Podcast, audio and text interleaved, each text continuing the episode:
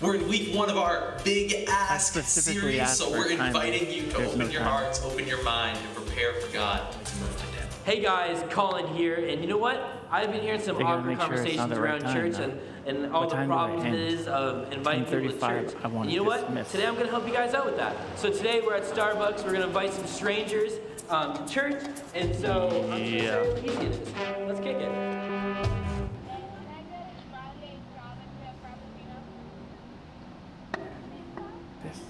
Didn't come out like it should have. Hi there, what can I get for you? Uh, hi, can I get a um, tall iced coffee black? Yeah, anything else? Uh, nope, that's it. Come on up. Thank you.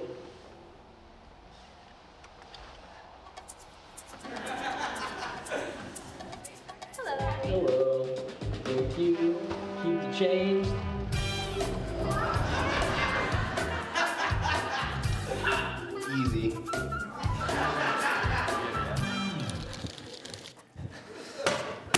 Well, good morning, uh, everybody. Good morning, Restoration Church. Glad that we are, are all here together. Um, before we jump into the message, we want to talk about Milton and our Milton launch. So, first, um, just hello to everybody in Plymouth. Hello to everybody joining in online. And um, this is a pretty exciting uh, moment for us. For those of you who aren't aware, Today in Dover is the last Sunday that the Milton crew will be with us. And uh, so that's actually, that's kind of sad. Um, uh, so Pastor Andrew is a location pastor for Milton. Next Sunday, they have their preview service. Uh, it's where we get in the building, we make sure that everything's functioning, working right. We understand how it works. And then uh, uh, two Sundays from today, we have our launch. So, wanted to just quickly talk through a couple things of that. So, all of us as Restoration Church, we're kind of on the same page. Um, and uh, I wanted to give Andrew a chance too. Um, last night was the last informational meeting we've had. So, we had four of those um, leading up to now. So, just share with us about last night and what's been going on. Yeah, we, um, we like Pastor Nate said, we've had four interest meetings, and each one has gotten progressively better. And last night was our best interest meeting yet. We had, I think it was 38 people came out to the meeting, um, and I believe about 15 or 16 of them were not associated with our church in any way. So they were brand new, first time they stepped through the doors. And I got to hear so many incredible and powerful stories. But one of the ones that really stuck out to me that I love was I met I met someone and, and we were talking. I said, How did you end up coming to restoration? Where do you live? She said, I live in Milton. I just moved here actually about a month ago. I was searching for houses in the area and I was praying the entire time, God, where is it that you would have me go? And she was looking in Rochester and around there. And as she was searching for houses, she heard that we were planting a church in the Milton area. And so she decided, you know what, God, I think you have something for me there.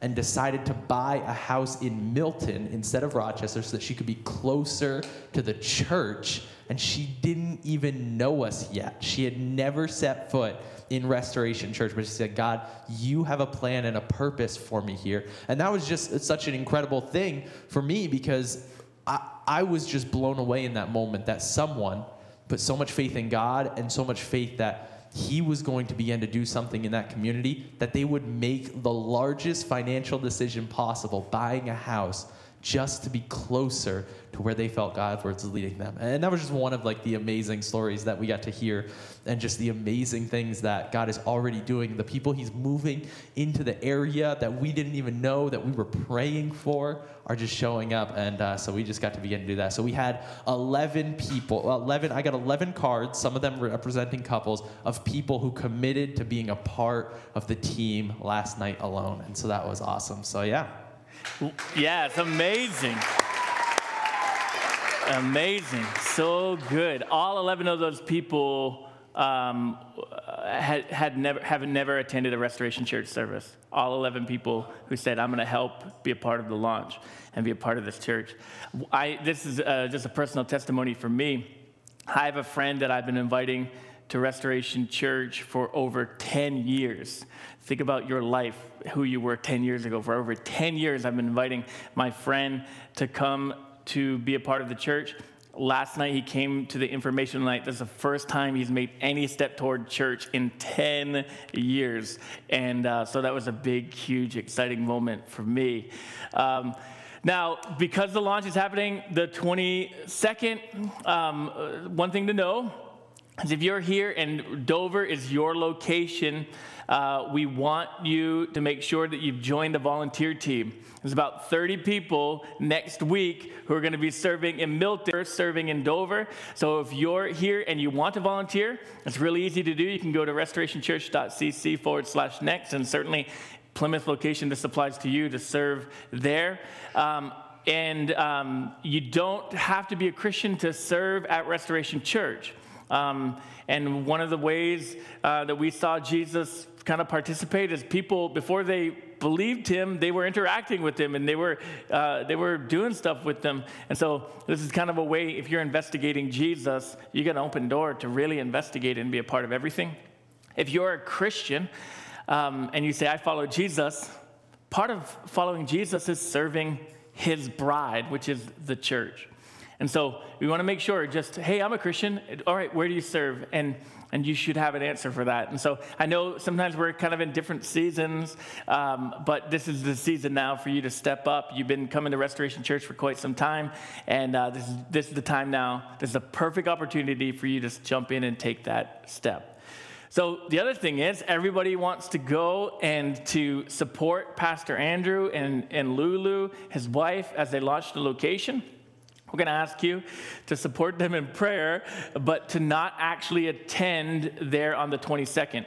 If you want to go and, and support them and, and, and see what God's doing, I want you to mark your calendar to do that on April 5th. So here's why we don't want you going on launch Sunday.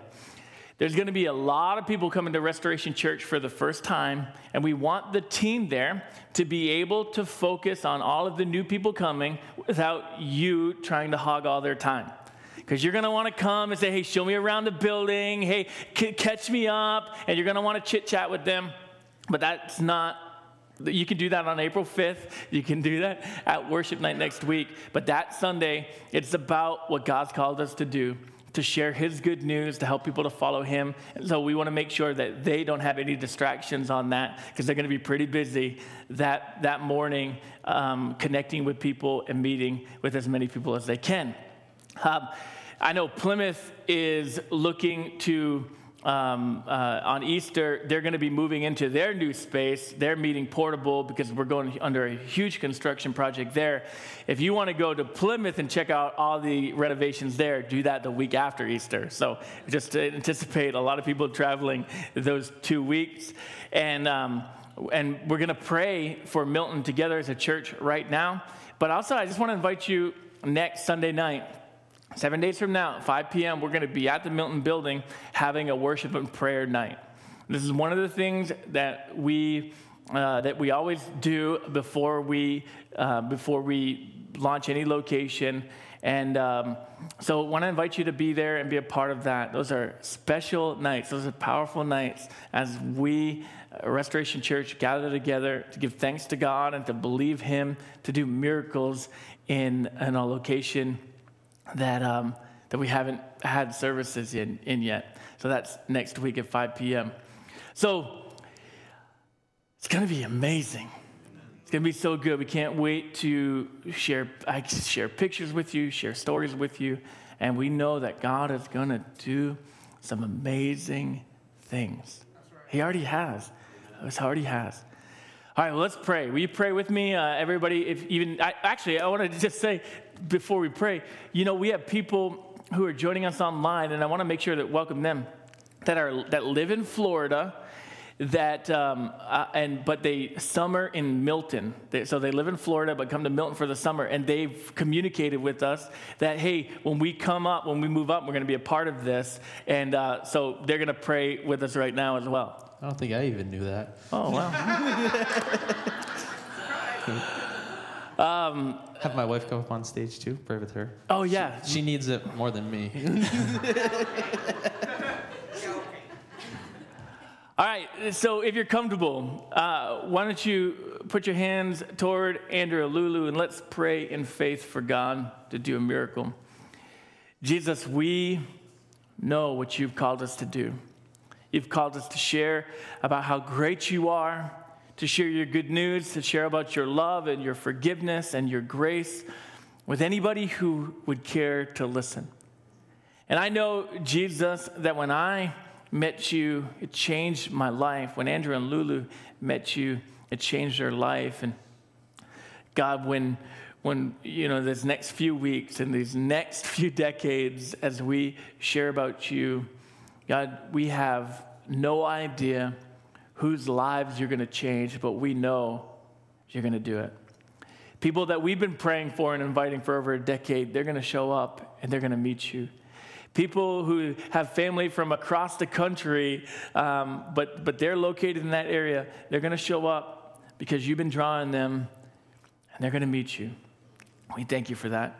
We just pray for the launch. In the next two weeks, they're going to be busy as, they, as the, the Milton team gets everything ready and everything prepared and finalized to launch. But we just pray, God, your kingdom come, your will be done on earth in Milton as it is in heaven. And we pray this all in Jesus' name. Amen. Come on, put your hands together. Give thanks to the Lord. It's good, exciting stuff. Well, let's jump into our into our we're, we're starting a new series today called The Big Ask. And uh, today we're, we're kind of talking about this idea of inviting people to check it out. Uh, I want to show you a picture here. And this is a restaurant called Dos Molinas. You can kind of see the words there up on the screen. Uh, uh, picture is a little bit dark, but you can see bars on the windows, bars on the doors, and actually, Dos Molinas is my favorite restaurant in the entire world. Uh, it is a it is an amazing Mexican restaurant that's located in Fort Worth, Texas. And um, when I was of, uh, in my early 20s, about 20 years old, I moved to Texas and was working at a church there with one of my friends. And you know, Dos Molinas is my favorite restaurant, but I never, ever, ever would have gone there by myself. Um, um, you know, for a few reasons. I tend to be nervous of places that have bars on the windows. So usually I'm not going to enter a place with bars on the windows. I'm going to assume that they don't want me there. That's why they're trying to keep me out. And there's a couple things about this restaurant. Um, so it was in, it was really not in a good neighborhood, and uh, not not in a neighborhood that that I, you know, uh, probably a neighborhood that I would have felt that I went to, and then afterwards, my my friends who were on staff at the church would have said, "Why would you ever go there? Don't ever go there without me." And um, and it was a restaurant where they the the waitresses and the waiters they didn't speak English. So if I were to ask them a question about the menu, they would look at me and shake their head. So I, I just never would have gone there on my own. But what happened is, some of my friends um, who I worked with, they kept telling me, you have to come with us. And so I'm just always up to try a new restaurant. So I went with them. They were, uh, they were Mexican, they spoke Spanish, so they ordered for me. They interacted with the waiter and waitress for me. And the food came out, and I'll never forget that first time because I had never experienced anything like I, am from New Hampshire. The Me- Mexican restaurants didn't exist on the seacoast until like the last five years. And, uh, and I had never experienced anything like that before in my life. Uh, the real salsa. Uh, fresh, uh, fresh made tortillas made that day. Fresh made tortilla chips. Um, it was, I mean, it's one of those moments that cause you to, uh, cause you just to worship the Lord right there, right there in that moment. It was great.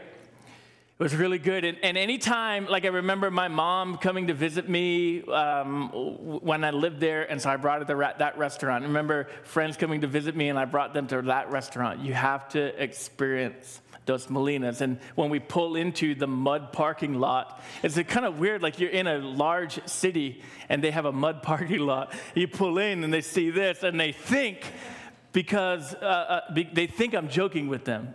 And then I get out of the car and they're like, oh, he's serious. Okay. And it is just so good. Uh, a few years ago, Michelle and I went to Texas um, when uh, in 2015 when I was on a sabbatical. We went where I had a meeting down there, so we were going to a bunch of churches, and we drove 40 minutes so I could bring her to experience this restaurant.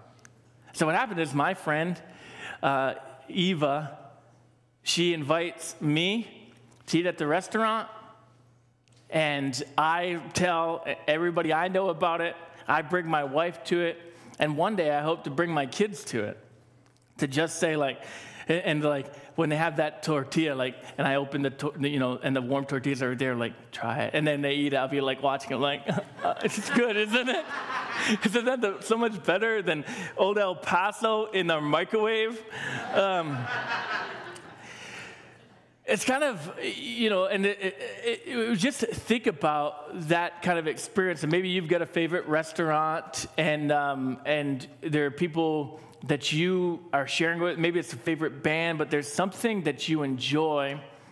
And it is not a difficult thing for you to talk with other people about it.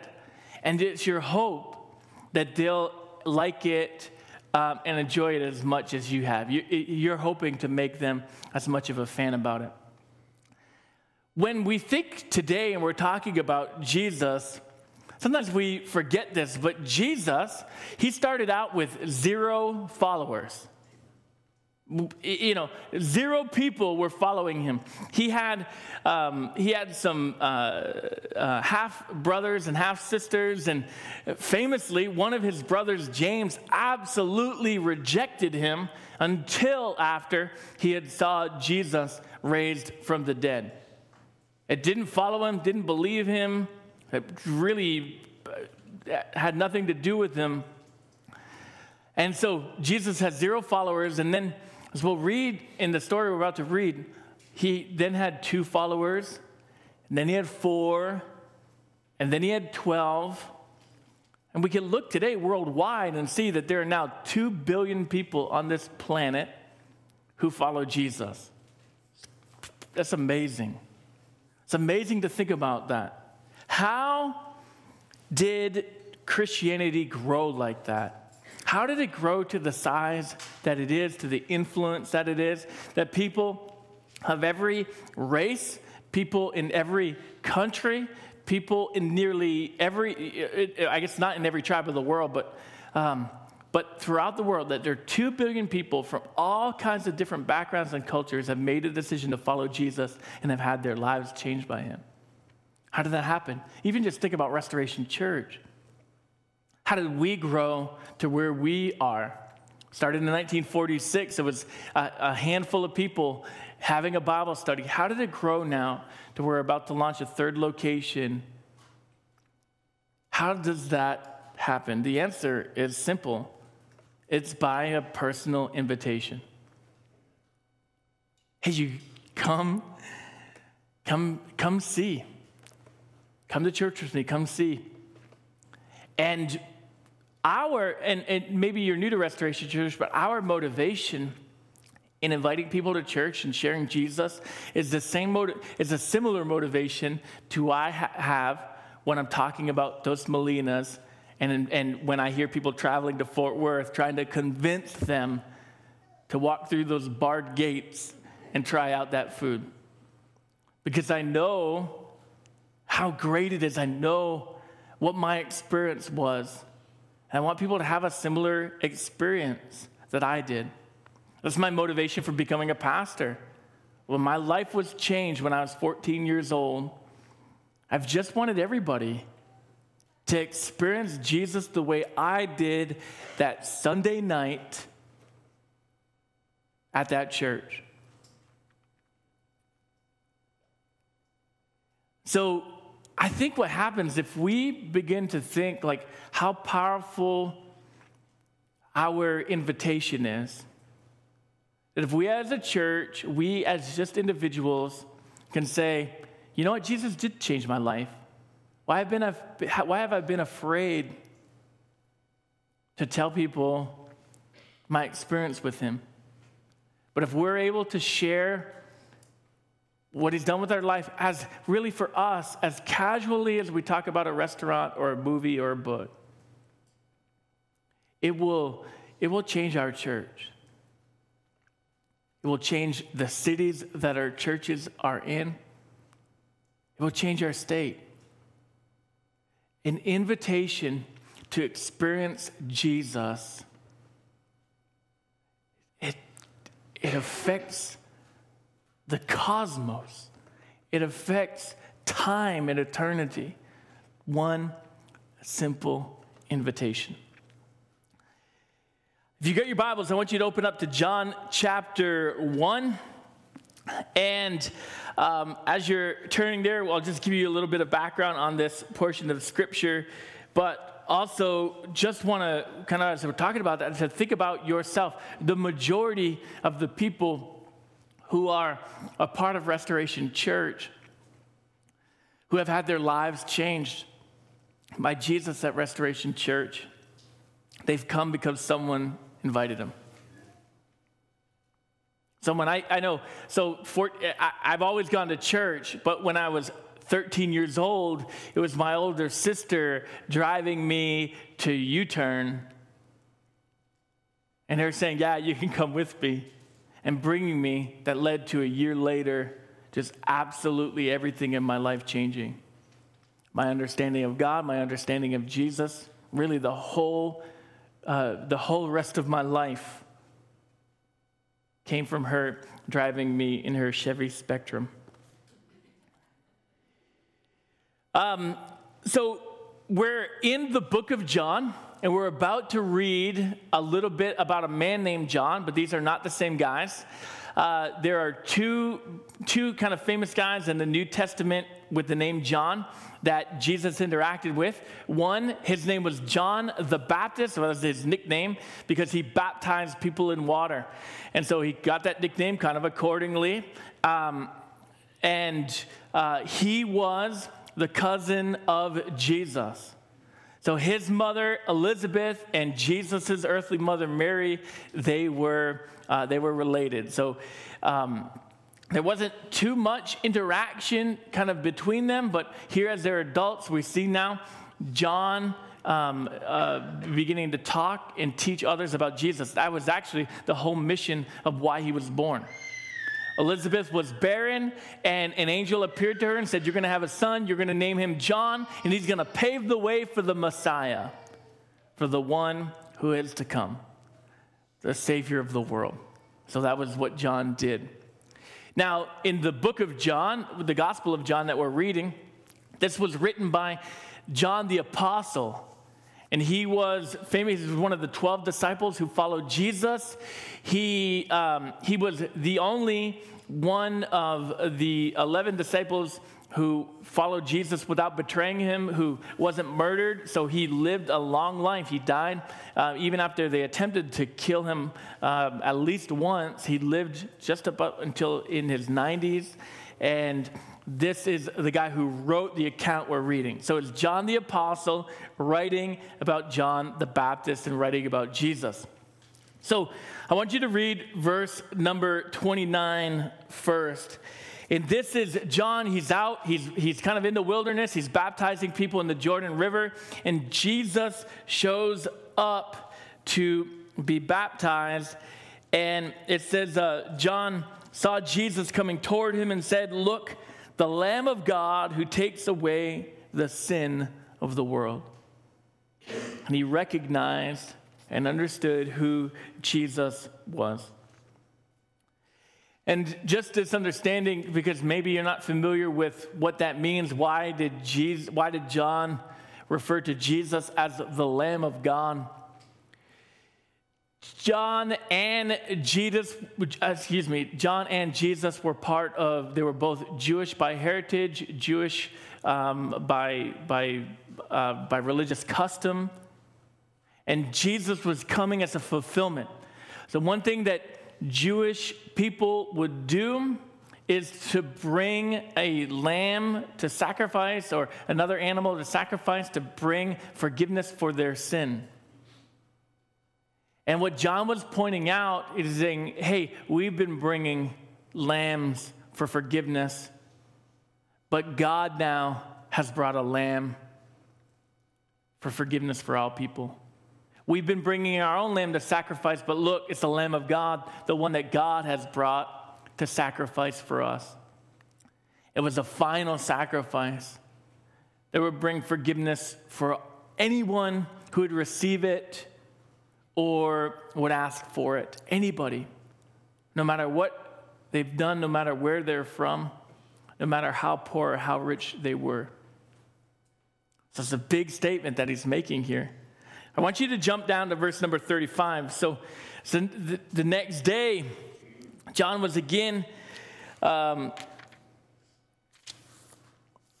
John was again standing with two of his disciples. As Jesus walked by, John looked at him and declared, Look, there is the Lamb of God. When John's, when John's two disciples heard this, they followed Jesus. So just kind of look there, John um, the Baptist, he's got two followers. Jesus has zero. And he says, Hey, look again, there's the Lamb of God and, and his two followers, his two disciples. Leave him to go follow Jesus. You think John the Baptist was, might have been irritated about this? No, not at all. Because he knew his mission, he knew his purpose, he knew his assignment. He was to prepare the way for Jesus. So he was pointing it out and and he was happy to see these two men start to follow Jesus. So, verse number 37 when John's two disciples heard this, they followed Jesus. Jesus looked around and saw them following, and he said, What do you want? And they replied, Rabbi, which means teacher, where are you staying? Jesus says in verse number 39, Come and see. He said it was about four o'clock in the afternoon. They went with him to the place he was staying, and they remained with him the rest of the day. Then, um, Andrew, Simon Peter's brother, was one of the men who heard what John said and followed Jesus. Andrew went to find his brother Simon and told him, We have found the Messiah, which means Christ. Then Andrew brought Simon to meet Jesus. Looking intently at Simon, Jesus said, Your name is Simon, son of John, but you will be called Cephas, which means Peter. I wanted to just stop there for a second. You can keep your Bibles open. But Andrew experiences Jesus, spends the day with him, and then what was his response? It was to go find his brother and tell him about Jesus. It's a response that that I had that, that, that people have when they meet him and experience Jesus and find out wait a minute, I didn't just attend a church service. I didn't just kind of adopt some religious um, ideology. I've met Jesus. I've been changed by Jesus. And he could have gone, and we, and we, don't know kind of how the conversation went with Peter, but we, we can understand um, as you've as you uh, studied scripture what peter was like through other events that happened after this um, at one point, when they came to arrest Jesus, um, Peter tried to protect him. He cut off the ear of one of the soldiers. There were times he began to speak up, and at one point, Jesus said, Get behind me, Satan. And he said that to Peter, this guy. And so Peter was, was pretty bold. He, he kind of spoke and acted before he thought. And so you just imagine Andrew showing up and saying, Hey, I found Jesus, and Peter really not being interested. Like, don't bother me. Like, he's probably not excited about it because and, and uh, I'm sure, there, you know, probably some arguments about it, but Andrew probably wasn't trying to create a theological argument for Jesus in that moment. He's not trying to go through all of the Old Testament history. He's not trying to go through and study what the Lamb of God means. He's not trying to convince Peter of anything because how do you explain that? He said, Hey, we found him. We've met the Messiah. And then he invites him to come see him for himself. What we've got to understand as people who know Jesus, and even if you don't know Jesus, to help you understand as you're trying to investigate him and find out if he's real or not. Jesus needs to be experienced and not explained. Because if we could try to explain Jesus, and I think you, it is important that you study and understand um, who he is and, and what he did, and understand some of the, the kind of the deep truths about how powerful he is and, um, and, and how he acts and can act in our life. But that's something that follows um, having follows a moment of experience.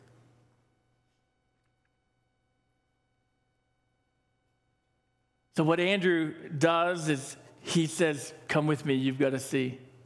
Come with me. You've got to find out." And his life has shifted so dramatically after one encounter with him. Now, for me, I can't imagine not following Jesus. I, do, I just can't envision, I can't imagine it. What happened in my life was so dramatic, so profound, so life changing. I just can't even imagine if that never happened or if that I would ever walk away from him or try to live life without him. And I can try to explain that to you, but really the posture of our church is hey, you've got to see for yourself.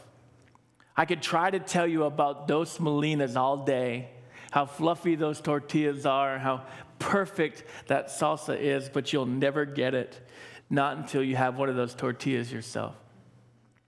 And this is Jesus. We're, we don't take a position where we're going to fight or argue. We just kind of invite people to experience it. The next day, Jesus decided to go to Galilee. He found Philip and said to him, Come follow me. Philip was from Bethsaida, Andrew and Peter's hometown. Philip went to, so Philip meets Jesus. He went to look for Nathanael and told him, We have found the very person Moses and the prophets wrote about. His name is uh, Jesus, the son of Joseph from Nazareth.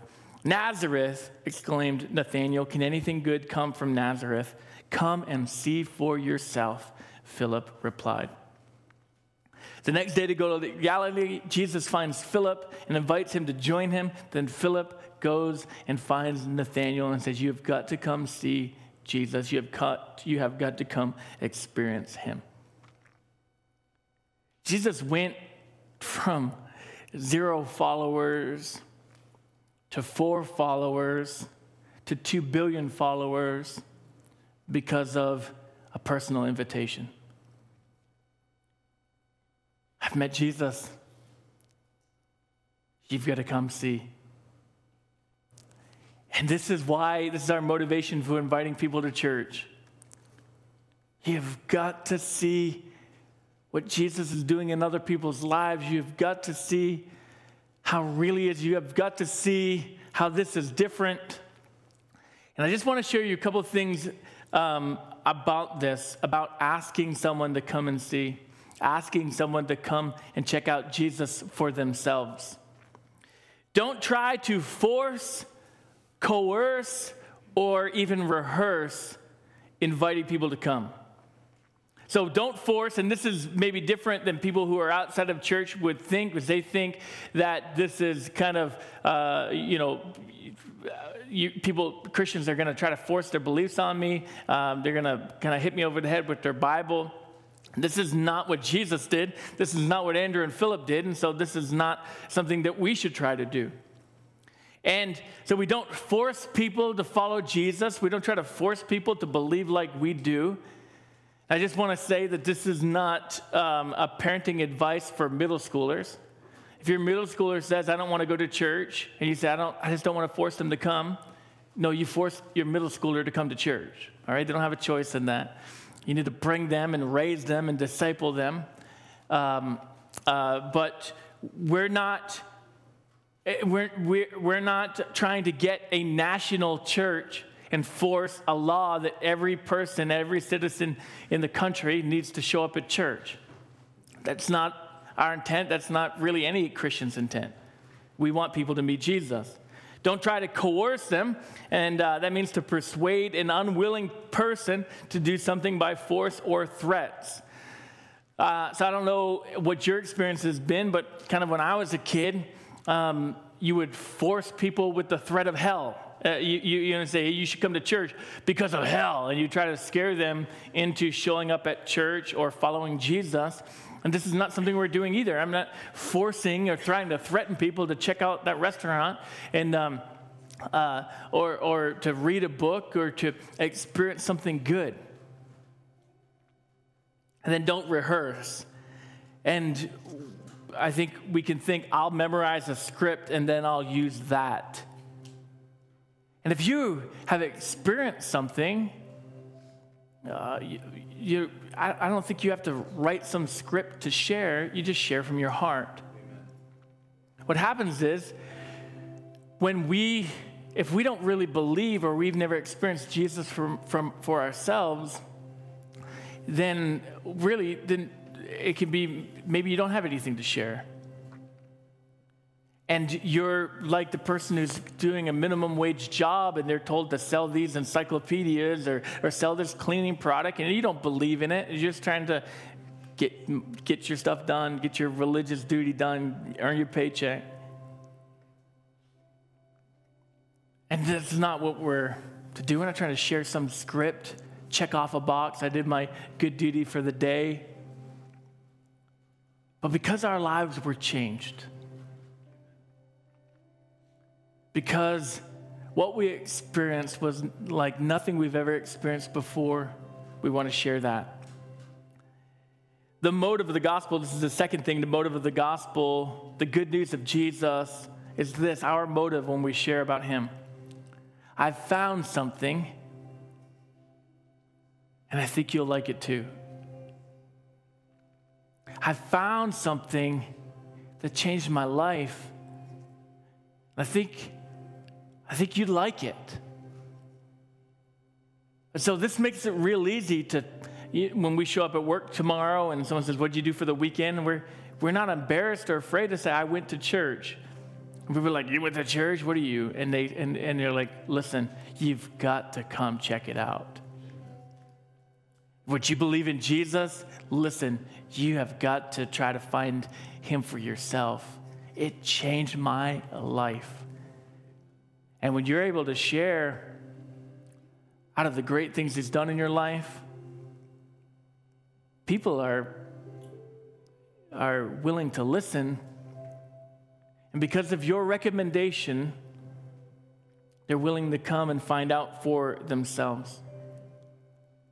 What we tend to forget as people who already are part of Restoration Church is that people look at our church buildings like Dos Molinas. Will you put that picture back up for me? Our church building looks as intimidating as this building to them.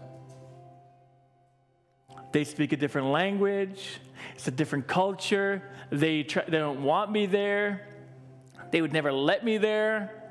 They're going to call me a gringo. They're not, and, and they, they just think that they're not welcome. But it was my friends who brought me and changed my Mexican food experience forever. It was my sister who drove me to youth group that changed my life forever. And it's you just sharing about how great Jesus is to you. Not trying to argue or fight about their beliefs or how they live their life. Just sharing, like, hey, I think he's great. He's changed my life. And I think if you met him like I did, you would like him too. And allowing them the opportunity to check it out for themselves. Imagine if we all invited one person to experience Jesus this month. We just kind of, maybe you've never done it before, but, but you following Jesus, you know He's changed your life. and you just invited someone to check to come check it out. Hey, come to church with me. You got to hear. You got to hear about Jesus. And when they begin to say, oh, I wouldn't be welcome there, you know, and you say, no, What you can say what you need to, but no, my experience at this church has been that they treat everybody good. Uh, even Yankees fans, they treat everybody good. And, and, and so just come check it out for yourself. Just come check it out for yourself. What would happen if every one of us did that? What if once every six months which is not a lot. We invited someone to come check it out. Over the next four years, we would reach over 1,500 people with the good news of Jesus. We'd be able to share. We'd have 1,500 people coming to check it out because of your, essentially, your review, but because you weren't afraid to share your experience. You weren't afraid to talk about something that you like, something that's made a difference in your life. Before I close and pray, I want you to do me a favor. On your seat, there's there's um, an, a, a, giving envelope and a connection card, uh, but there's also an invitation. I want you to grab that invitation because these aren't on your seats just so you know what series we're in. And halfway through, when you come back from a daydream, you're like, "What's Nate talking about again?" And you're like, "Oh yeah, ask the big ask." Um, but these are here for you to use as a tool. So when you say, Yeah, man, I went to church yesterday, it was so good. I just think about everything that Jesus has done in my life. It's amazing. I would, how could you believe all that stuff? How can I not after what I've gone through and what he's done in my life? And you get that invitation to say, if you ever want to, you should come check it out. So that's there. And I, I would just really um, challenge you to stick that card in your purse or your wallet or stick it in the cover of your phone and ask God, God, this week, give me an opportunity to ask, invite someone to come check it out and to use that card this week for that purpose. And, someone, and sometimes we're afraid, I, well, they ask me questions I don't know the answers to. We just say, I don't know the answers to. When someone says, What do they put? What are the ingredients in the salsa? I got no idea. I don't have any idea. I assume tomatoes and cilantro, but it could be antifreeze in there. I don't know, but it's really good. You got to come check it out. You got to try it for yourself. As I don't have all the answers, how do they do their books? I'm not sure. Uh, what are their religious beliefs? I don't really know. Um, how many kids do they have? I'm not sure. Uh, uh, what part of Mexico is, are, are they from? I don't know. What do I do know? It's good. It's good. It's an experience I'll never forget. What about Jesus? What about you believe this, you believe that? I don't have all the answers. All I know is there was this guy that I went and I met him and he changed my life. You've got to come see for yourself. Extend that card and that invitation to someone this week. Let's pray. Jesus, we have our cards, and, and uh, as I'll carry cards with me this week looking for that opportunity, we just do pray you give us that opportunity. That we'll be able to just share how much we love you and um, how you change our life, and we'll be able to invite other people to come and to check you out for themselves. We know, Jesus, what happens when someone begins to try to find you. Every person who seeks after you, you seek after them. And I pray that this morning, if there's people here who've never made a decision to follow you, that even right now, they give their life to you